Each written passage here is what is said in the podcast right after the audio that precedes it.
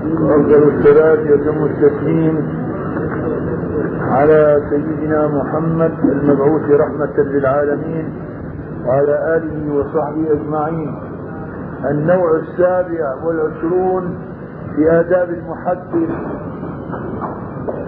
يعني آداب الشيخ.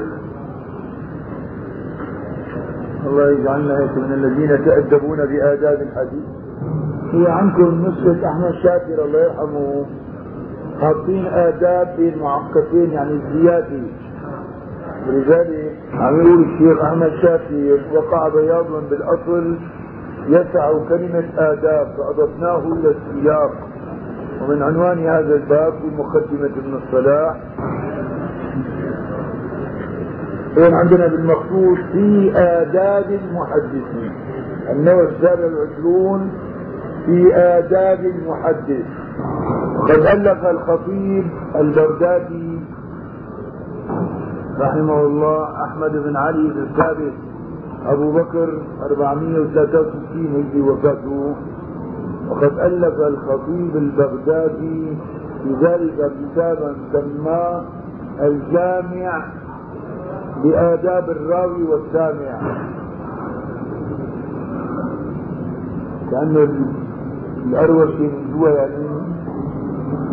هذا الكتاب الحقيقة كتاب جيد ومرجع في هذا الباب، كتاب الحافظ البغدادي الخطيب البغدادي الجامع لآداب الراوي والسامع. طبع طبعتين أو ثلاث، ونقول وقد طبع ثلاث طبعات في السنوات الأخيرة في مجلدين.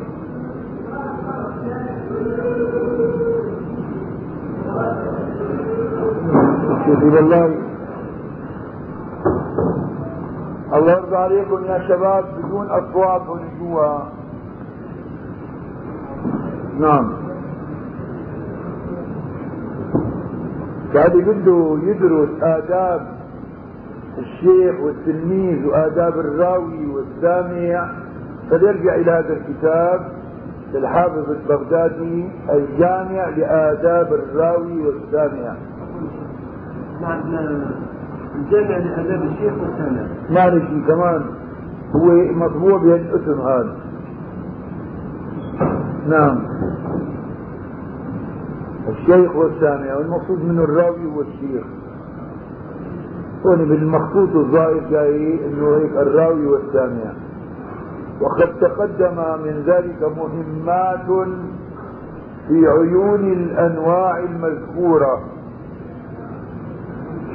عندكم عيون ولا غضون؟ عيون. إيه؟ قال ابن خلاد، هذا ابن خلاد اللي اول من الف في علم مصطلح الحديث، وهو الحسن بن عبد الرحمن بن خلاد الرامهرمزي الفارسي، وفاته ثلاثمائة وستين. كتابه اسمه المحدث الفاصل بين الراوي والواعي. هذا اول مصنف في علم مصطلح الحديث. شو عم يقول ابن خلاد؟ قال ابن خلاد وغيره ينبغي للشيخ أن لا يتصدى للتحديث إلا بعد استكمال خمسين سنة. وشرط أن السن مو عبرة. قد يكون أحيانا مثل ما مر معنا بأنه الصغير إمتى يبدأ؟ في منه خمس سنوات وفي خمسين سنة لا يعي كما ينبغي، فلذلك السن معبرة، وإنما هذا أقوال يعني. وقال غيره أربعين سنة. كما نقول آخر، وقد أنكر القاضي عياض عياض بن موسى وفاته خمسمائة وأربعة وأربعين، قاضي عياض صاحب كتاب الإلماع، كما هذا في علم مصطلح الحديث،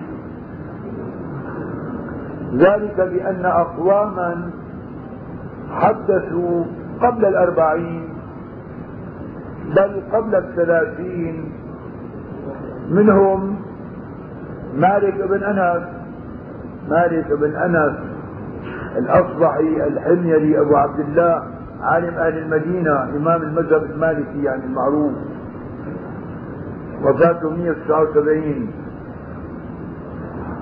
ازدحم الناس عليه وكثير من مشايخه أحياء، أنه بالمدة الأخيرة صار طلاب العلم إذا عم يقرأوا على الشيخ ما عدا يدرس بحياة الشيخ، حتى يموت الشيخ بيبدأوا بعدين بيدرسوه الطلاب. قلنا لها أي من أيام مالك، الإمام مالك أنه كان هو يدرس وشيوخه على قيد الحياة. ازدحم الناس عليه وكثير من مشايخه أحياء، وقد دافع ابن الصلاح في علومه كتاب علوم الحديث عن رأي الرامهرمزي بقوله ما ذكره ابن خلاد غير مستنكر، وهو محمول على أنه قاله في من يتصدى للتحديث ابتداء من نفسه من غير براعة في العلم تعجلت له قبل السن الذي ذكره، فهذا إنما ينبغي له ذلك بعد استيفاء السن المذكور، فإنه مظنة الاحتياج إلى ما عنده. وأما الذين ذكرهم عياض القاضي عياض ممن حدث قبل ذلك، فالظاهر أن ذلك لبراعة منهم في العلم تقدمت، ظهر لهم معها الاحتياج إليهم فحدثوا قبل ذلك، أو لأنهم سئلوا سئلوا ذلك إما بصريح السؤال أو بقرينة الحال. إذا وجد رجل شاب طالب علم شاب في مكان لا يوجد غيره والناس بحاجة إليه وعنده علم، فينبغي أن يتصدى للتعليم، ما يقول إنه صار عمري أربعين ولا ثلاثين أو كذا. نعم. قال ابن خلاد فإذا بلغ الثمانين أحببت له أن يمسك خشية أن يكون قد اختلف أو اختلف، وقد استدركوا عليه الخلاد لأن جماعة من الصحابة وغيرهم حدثوا بعد هذا السن، منهم أنس بن مالك أنس بن مالك عاش أكثر من مئة سنة، أنه توفي سنة ثلاثة وتسعين هجري، وهو آخر صحابي توفي بالبصرة، فكان زيادة عن المئة، عاش مئة وثلاثين رضي الله عنه.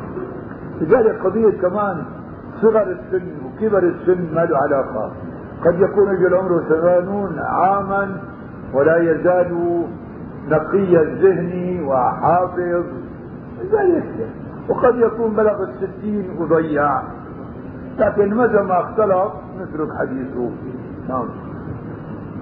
وسأل ابن سعد، دائما إذا أطلق سأل ابن سعد الساعدي آخر صحابي توفي بالمدينة المنورة سنة واحد وتسعين هجري. وعبد الله بن أبي أوفى الأسلمي، وهذا آخر صحابي توفي بالكوفة سنة ستة وثمانين هجري. وخلق ممن بعده، يعني إذا في ناس عاشوا قريب المئة أو مئة وزيادة ومع ذلك حدثوا، وقد حدث آخرون، أولى دول صحابة لكن غير الصحابي، وقد حدث آخرون بعد استكمال مئة سنة، منهم الحسن بن عرفة، هذا له جزء الآن طبع من جديد، جزء الحسن بن عرفة. الحسن بن عرفة ولد مئة وخمسين ومات مئتين وسبعة وخمسين، يعني مئة وسبع سنوات عاش، وحدث بعد المئة. وأبو القاسم البغوي أبو القاسم البغوي عبد الله بن محمد ولد مئتين وثلاثة عشر وفي ثلاثمئة وسبعة عشر مئة وأربع سنوات عاش. نعم. وأبو إسحاق الهجيمي، عندي في هنا نسبة إلى محلة بالبصرة نزلها بنو الهجيم ابن عمرو ابن تميم ابن مر ابن بد، حلو قال عم يقولوا هنا. وفي تحديثه بعد المئة طرفة مذكورة في ترجمته في فتح المغيث السخاوي. هذا فتح المغيث السخاوي ذكرها هناك. شوفوا النكتة اللي حصلت معه يحلل حياته. قرأ القارئ يوما على الهجيمي بعد أن جاوز المئة حديث عائشة في قصة الهجرة، وفيه أن الحمى أصابت أبا بكر وبلالا أو عامر بن فهيرة بن فهيرة وكانوا في بيت واحد، فقالت له عائشة كيف تجدك يا عامر؟ فقال إني وجدت الموت قبل ذوقه، إن الجبان حدبه من فوقه، كل امرئ مجاهد بطوقه، كالثور يحمي جسمه بروقه. فقال من التلميذ عن يقرأ الأبيات قدام شيخه اللي هو الهجيمي، قام غير كلمة كالثور سواء كالكلب. بشوف الشيخ صحيان ولا مو عيان؟ فقال كالكلب بدل قوله كالثور، ورام اختباره بذلك. فقال له الهجيمي قل كالثور يا ثور، فإن الكلب لا روق له، إذ الروق السكون. ففرح الناس بصحة عقله وجودة حسه. هذا امتحنوا من بعد المئة عم يقرأ البيتين، فلما قال كالثوري عوام ما يقول كالثوري شو وزلي؟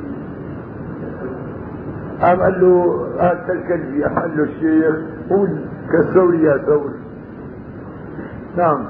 فهذا دليل انه كان واعي وصاحي من بعد المئة. والقاضي أبو الطيب الطبري، أبو الطيب هذا الهجيمي، أنه ببيتي ما عندي مراجع ما بالمكتبة بعيد عنه، ما وجدت له ترجمة، لذلك هون يعني إمتى ولد إمتى مات ما يذاكر عنه. والقاضي أبو الطيب الطبري اسمه طاهر بن عبد الله، ولادته ثلاثمئة وثمانية وأربعين، وفاته أربعمئة وخمسين، يعني مئة وسنتان عاش. أحد أئمة الشافعية. كنت وجماعة كثيرون، هنيك الصحابة عاشوا أكثر من مئة، وذول عاشوا أكثر من مئة وكانوا يحدثون. وهناك جماعة أخرى نقول من كثير، كنت وجماعة كثيرون. لكن إذا كان الاعتماد على حفظ الشيخ الراوي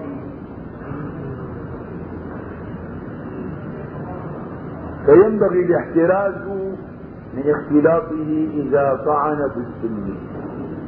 صار فيه ثمانين تسعين مثل الواحد يلاحظه إنه في اختلاط ولا لا. إذا اختلط ينبغي أن لا يحدث عنه، وإلا فله أسوى بمن كان قبله وحدثوا بالمئة وبعد المئة. وأما إذا كان الاعتماد على حفظ غيره وخطه وضبطه فهاهنا كلما كان السن عاليا كان الناس أرغب في السماع عليه، كما اتفق لشيخنا ابن كثير عم يقولها أبي العباس أحمد بن أبي طالب الحجار، وفاته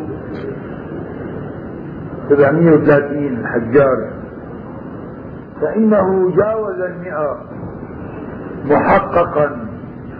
سمع على إيش عم تقولوا بالضم؟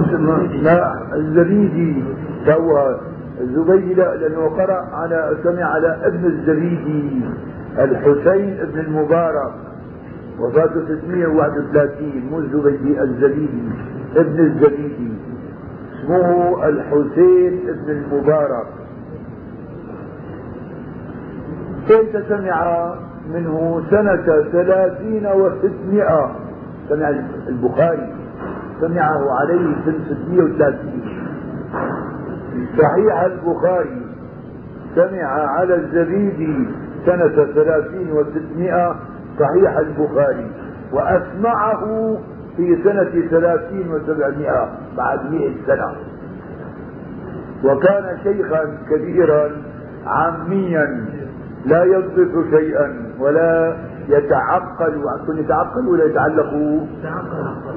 يتعقل. مين؟ يتعلق ولا يتعقل كثيرا من المعاني الظاهرة، ومع هذا تداعى الناس إلى السماع منه عند تفرده عن الزبيدي، فسمع منه نحو من مئة ألف أو يزيدون. ومن جملتهم سمع ابن كثير الله يرحمه صاحب الكتاب. هون في عنا رقم موجود عندكم في تعليق أحمد شاكر، شوفوا شو عم يقول. وأنا أرى أن مثل هذا السماع لا قيمة له، بل هو تكلف وغلو في طلب علو السند. دائما علو السند له قيمة إذا كان أسانيد صحيحة وعن جماعة من العلماء الكبار، وأما كان مر معنا أنه إذا كان واحد عنا إسناد عالي وإسناد نازل، وكان الإسناد النازل أصح من العالي، فنرجع إلى الإسناد النازل ولا نرجع إلى العالي مع عدم صحته طبعا. نعم، من غير وجهه الصحيح، فما قيمة السماع من رجل يوصف بأنه عامي لا يدرس شيئا ولا يتعقل كثيرا من المعاني الظاهرة. انتهيتم تعريف؟ في عندي هون ولا وليس يخفى أن طلب العلو في القرون المتأخرة أمر مرغوب فيه، وبخاصة في من صح في الأصل سماعه، أما إذا قرئ عليه بعد ما سمعه ولو كان على مثل الصبة المجار إليها، فإن ذلك إن شاء الله غير ضار شيئا، إذا كان واعي ما كان عامي. قالوا وينبغي أن يكون المحدث جميل الأخلاق. اللهم خلقنا لأخلاق رسولك محمد صلى الله عليه وسلم. حسن الطريقة، صحيح النية، فإن عزبت نيته عن الخير بعدت يعني فليسمع، فإن العلم يرشد إليه. قال بعض السلف فردنا العلم لغير الله فأبى أن يكون إلا لله. يعني في ناس لأول طلب العلم بدأوا هواك كان يتزود معلومات، لكن بعدين أثر فيه العلم فأبى أن يكون إلا لله. نعم، وقالوا لا ينبغي أن يحدث بحضرة من هو أولى سنا أو سماعا. يعني لو فرضنا زملاء طلاب تعلموا على شيخ واحد وكلهم في العلم سواء، فليقدم دائما أكبرهم سنا، أما إذا كان الصغير أعلمهم يقدم دائما العلم. هذا إذا استووا في السن، فإذا استووا في العلم فيقدم اللي هو إيش أولى سنا أو أولى سماعا. بل كره بعضهم التحديث، شو عنكم بعدين لمن مو لمن كنا قلم عندي غلط والله أنا هوني.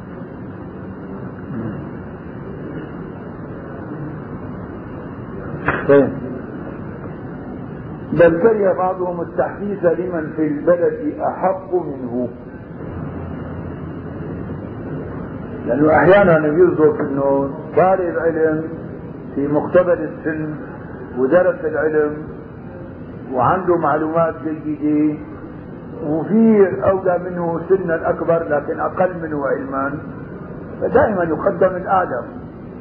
حتى بالصلاة الإمامية لما يكون في استواء بالعلم، استوى في العلم، يقدم الأكبر سنا والأشرف نسبا. أما لما بيكون ما بغيره عالم فيقدم على الجميع، وينبغي له أن يدل عليه ويرشد إليه، فإن الدين النصيحة. ذلك طالب العلم يعني يكون عنده تواضع، ما يكون عنده كبرياء أنه في من هو أولى منه أن لا يتقدم عليه، إلا لما يكون إمام رسمي مدرس رسمي، إلا ذلك يقدم على غيره، فهو إذا قدم غيره لا بأس بذلك. قالوا شو عنكم هؤلاء؟ لا قالوا لا ينبغي إيمو لا قالوا ينبغي. شوف في تعليق في تعليق في رقم تحت واحد كذا الأصل، وهو كلام بين واضح ووقع في مطبوع الشيخ شاكر ولا ينبغي، فقلبت المعنى. لا يكون ينبغي شيء، لأنه هون عم نقول موجود في مقدمة ابن الصلاح: يستحب للمحدث العارف عقد مجلس الإملاء. معناتها هون ينبغي، مو لا ينبغي، ينبغي عقد مجلس التحديث.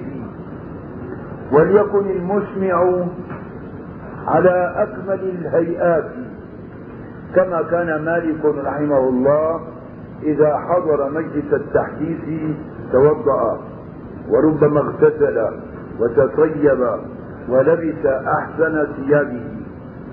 شكل عندكم ثيابه شيء؟ ما في. وعلاه الوقار والهيبة، وتمكن في جلوسه وزبر من يرفع صوته. منع يعني أحدا من أن يرفع صوته. ليش؟ لأنه كان مالك عندي موجود عندكم جنانا.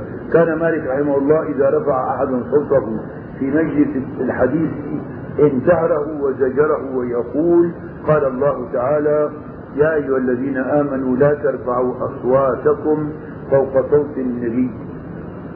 فمن رفع صوته عند حديثه فكأنما رفع صوته فوق صوته صلى الله عليه وسلم. نعم. وينبغي افتتاح ذلك بقراءة شيء من القرآن تبركا وتيمنا بتلاوته. يعني مثلا بدنا نبدأ بدرس، لا بأس خاصة إذا كان بالعادة قارئ يقرأ مثل هذا، أن يكون آيات لها علاقة بموضوع الدرس حتى يسمعوا الآيات ثم يسمعوا الدرس فيتمكن هذا العلم عندهم. والمقصود من القراءة مو مثل يعني الآن القراء، شو المشكلة صارت الآن؟ القراءة أصبحت مهنة عند الناس، عند بعض الناس. عم نقول إنه خاصة هي شغلة الأموات عنا هون، باعتبار شهر الناس والقراء لقراءة الأموات. خلاص القراءة ليست للأموات، القرآن للأحياء نزل، لم ينزل للأموات. الأموات لهم الدعاء والصدقة، ولذلك رسول الله صلى الله عليه وسلم قال: إذا مات الإنسان، هذا حديث مسلم في الصحيح عن أبي هريرة، انقطع عمله إلا من ثلاثة: صدقة جارية، أو علم ينتفع به، أو ولد صالح يدعو له. فإذا بيقرأ القرآن الكريم يقرأ طالب علم على السنة النبوية. لذلك الرسول عليه الصلاة والسلام ما كان ينظر للأمرام. قال له: هذول القراء زماننا، قراء آخر زمن، هذول بيجوا بياخذوا أنغامهم من أم كلثوم وعبد الوهاب من المغنين وبيطلعوا فيه وبينزلوا فيه على حسب النغم. ما ما أنزل القرآن لهذا. نعم، الإنسان من السنة أن يجمل صوته في قراءة القرآن، ورسول الله قال: زينوا أصواتكم بالقرآن، إلا أن المقصود أن يأتي بالقرآن كما أنزل من غير تكلف وما ينظر للأنظام، وكمان يقرأ على مهل وأن يقف على رؤوس الآية. كان الرسول صلى الله عليه وسلم كما أخبرت أم سلمة رضي الله عنها كان رسول الله صلى الله عليه وسلم يقرأ القرآن يقطعه آية آية، يقول الحمد لله رب العالمين الرحمن الرحيم مالك يوم الدين إياك نعبد وإياك نستعين اهدنا الصراط المستقيم صراط الذين أنعمت عليهم غير المغضوب عليهم ولا الضالين آمين. فكان يقطعه آية آية. أنا نسمع القراء والفجر وليال عشر والشفع والوتر والليل إذا يسري و و و و هل في ذلك ما كان هيك الرسول يقرأ آية آية. والفجر لحالة والضحى والليل إذا سجى ما ودعك ربك وما قلى وللآخرة خير لك من الأولى ولسوف يعطيك ربك فترضى ألم يجدك يتيما فآوى ووجدك ضالا فهدى ووجدك عائلا فأغنى فأما اليتيم فلا تقهر وأما السائل فلا تنهر وأما بنعمة ربك فحدث. يعني هكذا كان رسول الله يقرأ القرآن يقطعه آية آية، وذلك أدعى بفهمه وتدبر معانيه كما يكون عم يقرأ. ما من عم الناس بعدين في ناس يتشبهوا تشبه انه لازم يجيب نغم عبد الباسط وبده يسرد الآيات مثل ما بيسردها هو، وين بده يوقف والناس الله الله مفهما نمشي الله للصوت الجميل أحلاه هيك يعني وده مو للمعاني. فلذلك الحقيقة يعني قل من يعني في عصرنا تجد أنه يقرأ القرآن كما أنزل على النبي عليه الصلاة والسلام ويقطعه لكي يتدبره سامعوه. نعم سيدي. إذا إذا أرى آيتين ثلاثة أربعة خمسة للرسول صلى الله عليه وسلم زمانه، إجا عبد الله بن مسعود قال له يا عبد الله اقرأ علي شيئا من القرآن. قال يا رسول الله أقرأ عليك القرآن وعليك أنزل؟ قال اقرأ فإني أحب أن أسمعه من غيري.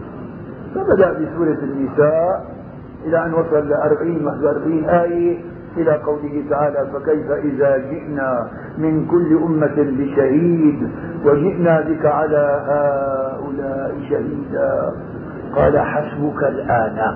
كان عم ينتظر يقول له وقف. واحد وأربعين آية من سورة النساء قرأ عبد الله بن مسعود قراءة جيدة ما رد الرسول في واحدة منها، دليل أن كانت قراءته كقراءة رسول الله أخذها عنه كما كان يقرأ رسول الله صلى الله عليه وسلم. والتفت إلى رسول الله وجد عيناه تذرفان لأنه سيكون شهيدا على أمته يوم القيامة صلى الله عليه وسلم. أبي بن كعب اعتباره هذا الرسول أقرأكم أبي من القراء لما قال له انه الله سماني انه بده يقرأ عليه الرسول صلى الله عليه وسلم وبكى من شدة الفرح. لذلك الصحابة الله يرضى عنهم ما كانوا يعني ينظروا للأنغام وإن كان يحاول أن يجمل صوته ما استطاع. هذا مين مشهور بالأصوات الجميلة؟ كان أبو موسى الأشعري رضي الله عنه، فقرأ مرة شيئا من القرآن ورسول الله يسمعه فقال له لقد أوتيت مزمارا من مزامير آل داود. فما أخبره قال يا رسول الله لو علمت أنك تسمعني لحبرته لك تحذيرا. يعني كان زي صوته أكثر من ذلك. لذلك قراءة القرآن ينبغي أن تكون على هذا النحو. وثم بعده التحميد الحسن التام الحمد لله والصلاة والسلام على رسول الله والصلاة على رسول الله صلى الله عليه وسلم. وليكن القارئ حسن الصوت جيد الأداء تصريح العبارة، وكلما مر بذكر النبي صلى الله عليه وسلم صلى عليه وسلم عنكم صلى الله عليه وسلم إنه صلى عليه وسلم. قال الخطيب البغدادي ويرفع صوته بذلك، وإذا مر بصحابي ترضى عنه رضي الله عنه. قال أبو بكر الصديق رضي الله عنه، قال عمر بن الخطاب رضي الله عنه، قال عثمان بن عفان رضي الله عنه، قال علي رضي الله عنه، قال رسول الله صلى الله عليه وآله وسلم. ويرفع صوته بذلك، فليسمعوا كمان الطلاب حتى يصلوا على رسول الله معه، يتردوا على الصحابة معه. وإذا مر الصحابي وحسن عنكم ولا وحسنون يعني يجزي عن كل حال عنكم وحسن، وأنا عندي وحسن أن يثني على شيخه كما كان عطاء دائما. إذا أطلق عطاء فهو عطاء بن أبي رباح، عطاء بن أسلم. يقول حدثني الحبر البحر ابن عباس، عبد الله بن عباس رضي الله عنه، من جملة ألقابه الحبر، قال الحبر والحبر، الحبر والبحر، الله يرضى عنه. نعم سيدي. فالحبر العالم الصالح، البحر في العلم الواسع. ابن عباس عبد الله، دائما أشهر أولاد العباس عبد الله، هو أكبر هون أكبر من الفضل، لكن هو كان أعلم، ولذلك أشهر. إذا قيل ابن عباس إذا أطلق فهو عبد الله. وكان وكيع دائما، إذا أطلق وكيع، وكيع ابن الجراح الرؤاسي. يقول حدثني سفيان الثوري أمير المؤمنين في الحديث، المؤمنين عزيز أكثر من واحد، البخاري أمير المؤمنين في الحديث، شعبة بن الحجاج أمير المؤمنين في الحديث، الحافظ بن حجر العسقلاني لأنه شرح البخاري بفتح الباري ذكر بأمير المؤمنين في الحديث. نعم. وينبغي ألا يذكر أحدا بلقب يكرهه، دائما تنادي الأشخاص بأحب الأسماء إليهم. فأما لقب يتميز به فلا بأس، بعد أن لا بأس أن يذكر الشيخ من من يروي عنه بلقب، مثل غندر، هذا لقب لمين؟ محمد بن جعفر الهذلي، غندر محمد بن جعفر الهذلي، وفاته مئة وثلاثة وتسعين. أو وصل نحو الأعمش، الأعمش سليمان بن مهران مئة وثمانية وأربعين. أو حرفة مثل الحناط، لأن من جملة الحناطين المشهورين عبد ربه ابن نافع أبو شهاب الحناط. أو بنسبته إلى أمه مثل ابن علي، ابن علي إبراهيم ابن إسماعيل، إبراهيم ابن إسماعيل أبو إسحاق ابن علي مئتين وثمانية عشر وفاته. إذا عرف الراوي بذلك ولم يقصد أن يعيبه، وإن كره الملقب به ذلك، يعني إذا ما قصد إهانته، فإنما هذا المشهور به لكي يعرفه الناس. فائدة: أن الحفاظ من العلماء المتقدمين رضي الله عنهم يعقدون مجالس لإملاء الحديث. ما بقي إلا في عصرنا مجالس إملاء الحديث، دول العصور اللي كانوا فيها ابن حجر أملى على الأذكار النووية كذا وكذا مجلسا، وتوفي ولم يتم ذلك، ثم أملى بعده تلميذه الحافظ السخاوي عدة مجالس ولم يكمله. فكان العلماء الحافظ العراقي هذول كانوا يملوا، في الحافظ المنذري أملى الترغيب والترهيب كله على تلامذته بدون كتاب ولا ورقة من أوله إلى آخره، الترغيب والترهيب إملاء. نعم. وهي مجالس عامة فيها علم جم وخير كثير، ومن آدابها يعني آداب مجالس إلى أنه يجب على الشيخ أن يختار الأحاديث المناسبة للمجالس العامة، وفيها المجالس العامة من لا يفقه كثيرا من العلم فيحدثهم بأحاديث الزهد ومكارم الأخلاق ونحوها، وليتجنب وليجتنب عن كون وليتجنب أحاديث الصفات، لأنه لا يؤمن عليهم الخطأ والوهم والوقوع في التشبيه والتجسيم، هذا للعوام أو يعني عامة الناس. نعم، وهذا الوهم أو الخطأ إنما يقع بسبب أحد الشيئين: الأول قلة فهم السامعين وعدم استيعابهم ما يلقى عليهم، الثاني عدم كفاية الشرح والبيان المبني على قواعد أهل السنة في ضوء سلف الأمة. ولو فتحنا باب الحجة المذكور للزم منه اجتناب ذكر آيات الصفات، ذكر آيات الأسماء والصفات، وهذا باب لا يجوز فتحه. نعم، التحرز مطلوب ضمن الأصول والضوابط الشرعية.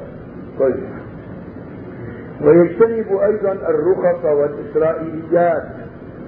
الآيات الإسرائيلية شذ فيها لذلك الإسرائيليات على ذلك الأصنام ما كان يشهد بشريعتنا يعني يؤيده شرعنا فنعمل به، وما كان مخالفا نتركه، وما كان من القصص والأخبار نأخذه للاتعاظ والاعتبار فقط.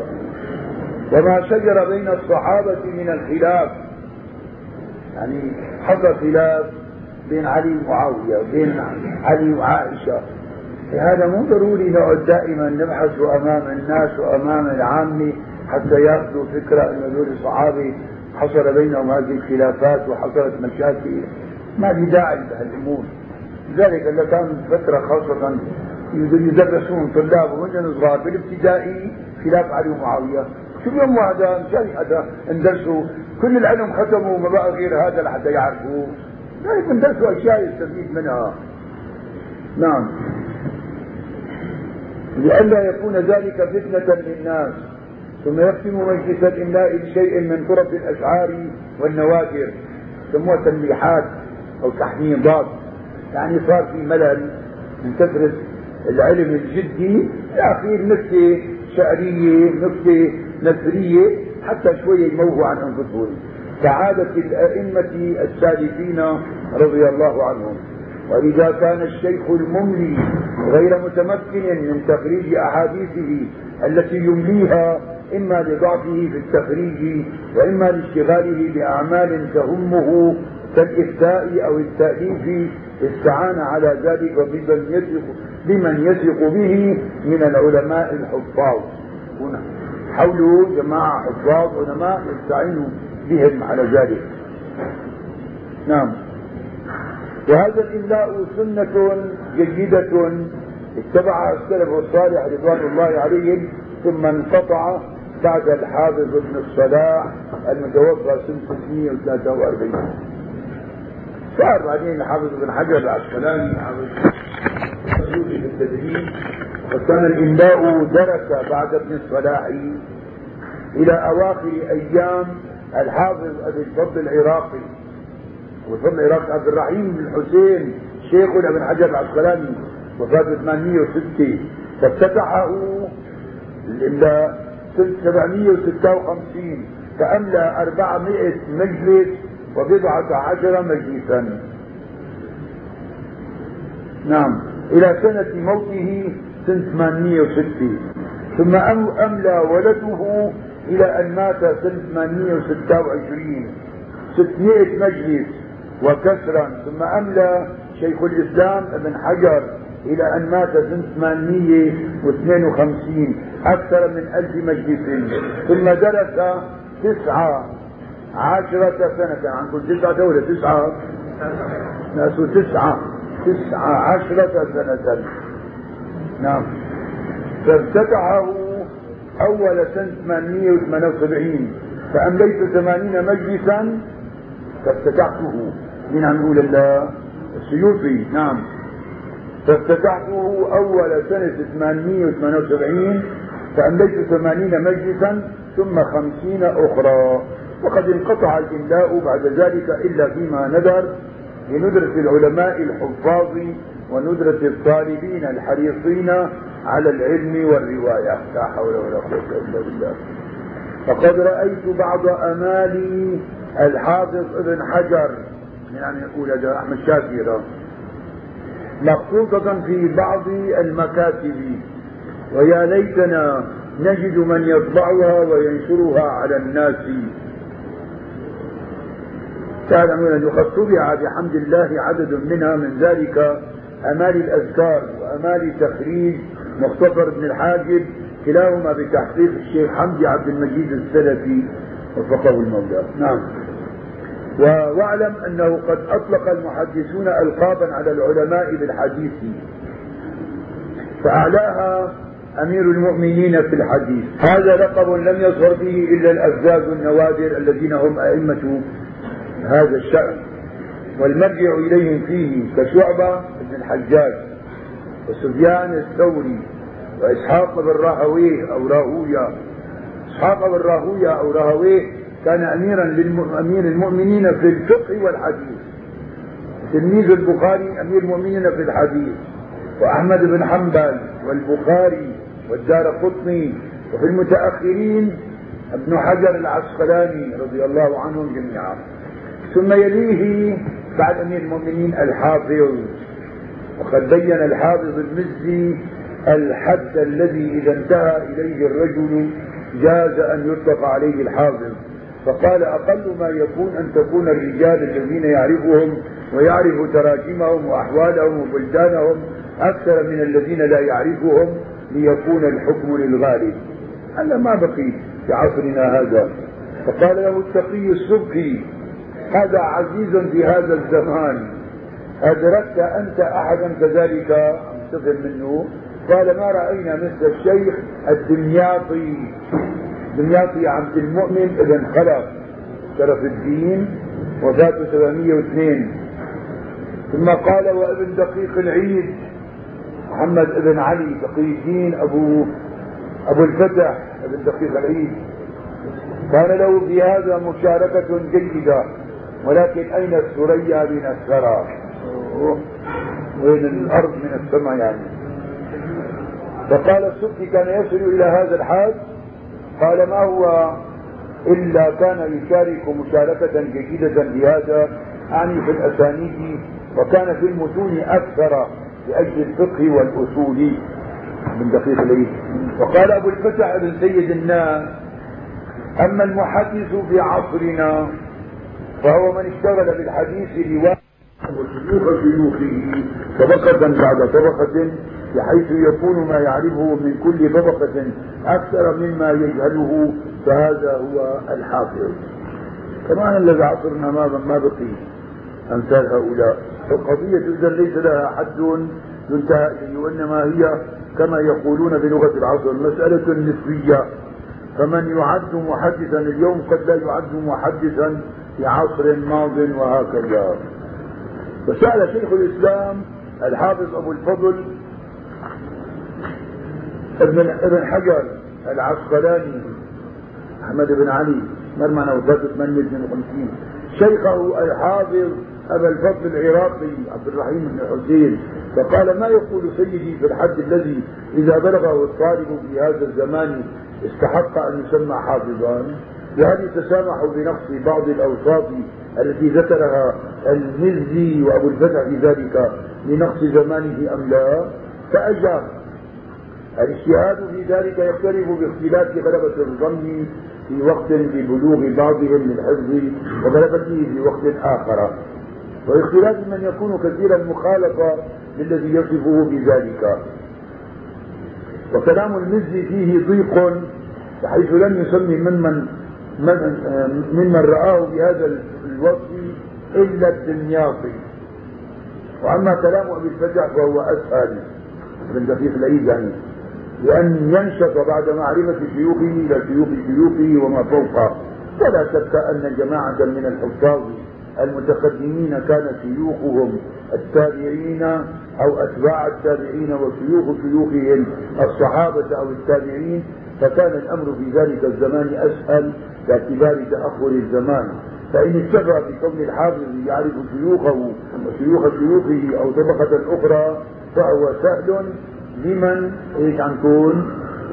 لمن جعله فيه ذلك جعله عنكم لمن جعله فيه ذلك دون غيره من حفظ المتون والأسانيد ومعرفة أنواع علوم الحديث كلها ومعرفة الصحيح من السقيم والمعمول به من غيره واختلاف العلماء واستنباط الأحكام فهو أمر ممكن بخلاف ما ذكر من جميع ما ذكر فإنه يحتاج إلى فراغ وطول عمر وانتفاء الموانع.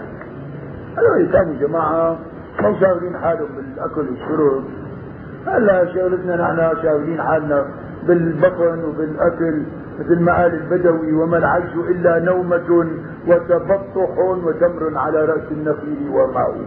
هذول كان أحدهم متفرغ للعلم كان يجد مساعدة بيقولوا إنه صاحب كتاب الفنون أبو الوفاء علي بن عقيل فهو ألف كتابا سماه الفنون يقول الحافظ الذهبي هذا لم يؤلف في الإسلام كتاب أكبر منه خمسمائة مجلد كان يكتب في نهاره عدة كراريس يعني زي نسميها نحن الكراس إلا نلزم ستة عشر صفحة وكان إذا جاء الليل استلقى على قفاه ساعة يفكر فيها ثم قام وكتب ما جال في أفكاره ثم يستلقي ساعة ويقوم ويكتب ما جال في أفكاره وهكذا في ليله ونهاره. فاستطاع كان زوجته تعمل له حساء شوربة إنه مشان حتى إذا كان شرع ما يضيع وقت هلا بده كاسة شاي وفنجان قهوة لذلك كان مو مثل حكايتنا جماعة كانوا عرفانين قيمة للوقت. لذلك الآن ما في هالمحفوظية اللي كانت في ذاك العصر. نعم نيجي لهون سيدي لا حول ولا قوة إلا بالله. وقد روي عن الزهري أنه قال لا يولد الحافظ إلا في كل أربعين سنة. لذلك سؤال يبعث الله على رأس كل مئة سنة لهذه الأمة من يجدد لها أمر دينها يعني تمشي خير إن شاء الله لا ينقطع لكن كان كل ما بين كل أربعين سنة يكون حافظ مشهور يعني في ذاك العصر. رسول الله قال مثل أمتي مثل المطر لا يدرى أوله خير أم آخره وقال لا تزال طائفة من أمتي ظاهرين على الحق لا يضرهم من خذلهم حتى يأتي أمر الله. نسأل الله أن لا يقطعنا من أمثال هؤلاء العلماء لا حول ولا قوة إلا بالله. فإن صح كان المراد رتبة الكمال في الحفظ والإتقان وإن وجد في زمانه من يوصف بالحفظ فكم من حافظ وغيره وغيره أحفظ منه. نقل ذلك كله السيوطي في التدريب وأدنى من الحافظ درجة يسمى المحدث. قال التاج السبكي في كتابه معيد النعم فيما نقله في التدريب من الناس فرقة ادعت الحديث فكان قصارى أمرها النظر في مشارق الأنوار للصاغاني. هذا جمع أحاديث من الصحيحين وغيرها عبارة عن مجلد كبير مشارق الأنوار للصاغاني فصار بقى اللي يقرأ الصاغاني وأرى جامع الأصول وأرى هو صار محدث. نعم فيه. فإن ترفعت إلى مصابيح البغوي طبيعة السنة البغوي وظنت أنها بهذا القدر تصل إلى درجة المحدثين وما ذلك إلا رجال هذا الحديث فلو حفظ من ذكرناه هذين الكتابين عن ظهر قلب وضم إليهما من المتون مثلهما لم يكن محدثا ولا يصير لذلك محدثا حتى يلج الجمل في سم الخياط. فإن, را فإن رامت أن تكون رامت بلوغ الغاية في الحديث على زعمها نعم اشتغلت في جامع الأصول لابن الأثير فانضمت إليه كتاب علوم الحديث لابن الصلاح أو مختصره المسمى بالتقريب للنووي نحو ذلك وحينئذ ينادى من انتهى إلى هذا المقام محدث المحدثين. وبخاري وبخاري العصري وما ناسب هذه الألفاظ الكاذبة فإن من ذكرناه لا يعد محدثا بهذا القدر إنما المحدث من عرف الأساليب والعلل وأسماء الرجال والعالي والنازل، وحفظ مع ذلك جملة مستفسرة من المتون، وسمع الكتب الستة البخاري مسلم أبو داود الترمذي النسائي بن ماجه ومسند أحمد بن حنبل وسنن البيهقي ومعجم الطبراني، وضم إلى هذا القدر ألف جزء من الأجزاء الحديثية. هذا أول درجاته. الله أكبر. فإذا سمع ما ذكرنا فكتب الطباقة، يعني سماعاته على الشيوخ، ودار على الشيوخ وتكلم في العلل والوفيات والأسانيد، كان في أول درجات المحدثين، ثم يزيد الله من يشاء ما يشاء. ودون هذين من يسمى المسند بكسر النون، وهو الذي يقتصر على سماع الأحاديث وإسماعها من غير معرفة بعلومها أو إتقان لها، وهو الراوية فقط. وقد وصف التاج السبكي هؤلاء الرواة فقال: ومن أهل العلم طائفة سلبت الحديث وجعلت دأبها السماع على المشايخ ومعرفة العالي من المسموع والنازل، وهؤلاء هم المحدثون على الحقيقة، إلا أن كثيرا منهم شو عنكون يجدوا سواء يجهد نفسه يجهد إلا أن كثيرا منهم يجهد نفسه في تهجي الأسماء والمتون وكثرة السماع من غير فهم فيما يقرؤونه، ولا تتعلق فكرته بأكثر من أني حصلت جزء ابن عرفة عن سبعين شيخا، وجزء الأنصاري عن كذا وكذا شيخا، وجزء البطاقة شو عنكم انتو البطاقة منيح جزء البطاقة انه انا عندي نسخ في الفرق فيه غلط البطاقة منيح. نعم كثير وجزء في طرفة لا في طرفة لا البطاقة هو وجزء البطاقة. حديث البطاقة مشهورة لحديث. نعم. ونسخة أبي مسهر وأنحاء ذلك: وإنما كان السلف يسمعون فيقرؤون فيرحلون فيفسرون ويحفظون فيعملون، وأما عصرنا هذا فقد ترك الناس فيه الرواية جملة، ثم تركوا الاشتغال بالأحاديث إلا نادرا، وقليل أن ترى منهم من هو أهل لأن يكون طالبا لعلوم السنة، وهيهات أن تجد من يصح من يصح أن يكون محدثا. وأما الحفظ فإنه انقطع أثره، وختم بالحافظ ابن حجر العسقلاني رحمه الله، ثم قارب السخاوي والسيوطي، السخاوي تلميذ ابن حجر، والسيوطي أن يكونا حافظين، ثم لم يبق بعدهما أحد. سيوطي من تسعمية وإدعة هجري لله سبحانه وتعالى. ومن يدري، فلعل الأمة الإسلامية تستعيد مجدها وترجع إلى دينها وعلومها، ولا يعلم الغيب إلا الله. ومنذ عقود خلت ونحن نشهد عودة علمية عامة حديثية خاصة، وظهر ذلك بنواح شتى، منها إقامة كليات الدراسات الحديثية ونشر تراث المحدثين وتصنيف المؤلفات الحديثية، بل إقامة حلقات العلم الحديثي، ولقد كان للشارح الشيخ أحمد شاكر فضل كبير في ذلك، ثم من بعده كذلك بعض المحدثين في هذا العصر وجدوا وهكذا. نعم. وصدق رسول الله صلى الله عليه وسلم: بدأ الإسلام غريبا وسيعود غريبا كما بدأ، فطوبى للغرباء الذين يصلحون ما أفسد الناس. وآخر دعوانا أن الحمد لله رب العالمين.